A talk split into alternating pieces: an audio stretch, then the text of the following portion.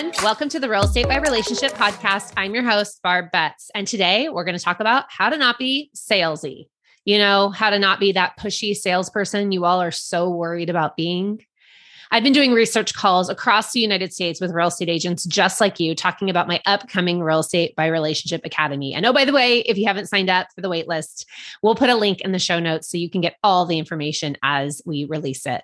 But the number one thing I'm hearing from you is that you're afraid to ask for business. You're afraid to approach your friends and family about your real estate business because you don't want to sound salesy. And oh my goodness, friends, do I get this? Trust me, I think everyone has struggled with this some point in their career or is currently struggling with this today. Or sometimes you just feel like you're struggling with it. So, this really speaks to the foundation of what I teach with relationships. I'm going to be really point blank about something and take a deep breath in through the nose, out through the mouth. If the reason you're reaching out is to sell someone something, or specifically ask them, who do you know who's thinking about buying or selling a home? Then you are being salesy. Now, don't get me wrong, there are plenty of successful agents who do this, and someone listening might be one of them. But what I've learned is with a cold sales approach or dialing for dollars, as I've heard it so many times, you are going to be constantly starting your business over and over again. And friends, that is not the way to build a long lasting business. There really is no secret that the way to not feel salesy in your lead generation or when working with friends and family is to simply focus on the relationship. So let me tell you how, how I do it. If the reason I'm calling is to check in on that friend, family member, or past client, and I'm calling to hear about them, see how things are going with them, talk about their kids or their recent vacation, then there's no way you can be salesy because at the foundation of your phone call is the person on the other end, and it's not about you. You're not calling to ask for business. You're not calling to see who they know who's looking to buy or sell a home. Or at least that's not your initial reason for calling. Because what I've found is when I'm doing my lead generation calls or I'm checking in on people, is that I'd say 95% of the time, the call is going to lead to the person I'm reaching out to saying, How's business? How are you and Harold doing? How's the company?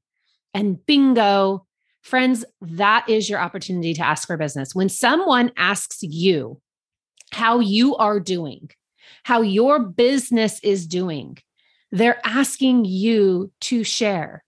This is your opportunity to ask for business, to talk about the market, to share what's going on in your world, to update them on maybe the value of their home or a home that sold around them. And yes, again, ask for business.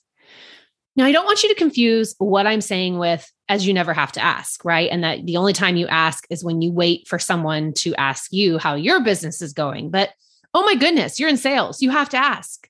But how you do it and when you do it can be the key factor to feeling like a pushy salesperson versus being a person who cares about the other person you're talking to and is genuinely interested in who they are, and then reminding them that you're in real estate and how they can help your business. So, how do I do this? Well, I call to check in on my good friend Tori. I want to find out how the boys are doing. I want to find out how her wedding planning business is going. I want to find out what the next cool, amazing, crazy wedding that she's planning is. And we get in conversation, and I ask how Blake is, and I ask how his job is going. And then through natural conversation, Tori will say, Hey, Barb, how's real estate? You guys look like you're killing it. Oh my gosh, is the market really as crazy as it is? And my answer is going to be Tori, yes, real estate is a phenomenal asset to own right now. If you own a piece of real estate, you have guaranteed to have gained mass equity in the past two years. And you know what, Tori, on the flip side of that, our buyers are getting in at super low interest rates. They're buying an asset that's still appreciating. They're getting a roof over their head. They're gaining wealth. It is a great time to be a buyer or a seller. Hey, Tori, can you do me a favor? If you come across someone who's looking to buy or sell real estate or simply needs real estate advice, can you introduce me to them? Can you connect me on Facebook? Can you loop us in in a text message? And then stop and I guarantee the person on the other end is going to say, absolutely. I always think about you, would never send anyone else, send my friends and family to anyone else.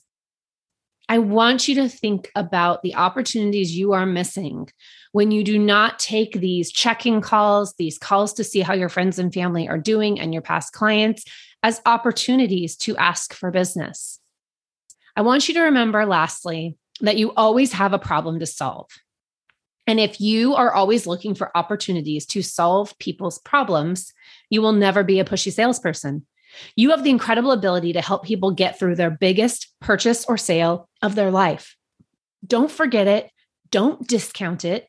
And when you are there to offer the solution to their friends and family's problems, you're not a pushy salesperson. You're a professional problem solver who happens to sell real estate. I promise, friends, if you approach your lead generation with this in mind, you will not be salesy. You will actually be viewed as the complete opposite a powerhouse professional real estate agent who actually cares. So, what do I want you to do? I want you to block time in your calendar tomorrow and I want you to write down, make someone's day messages.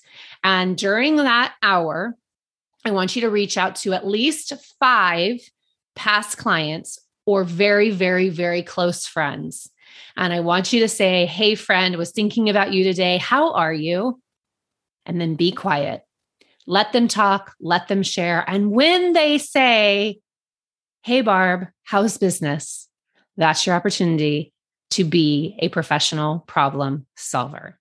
I hope you found this information useful today. Make sure you check in with the Real Estate by Relationship Academy and click on the link to join our waitlist. There will be some VIP opportunities and some early adopter specials.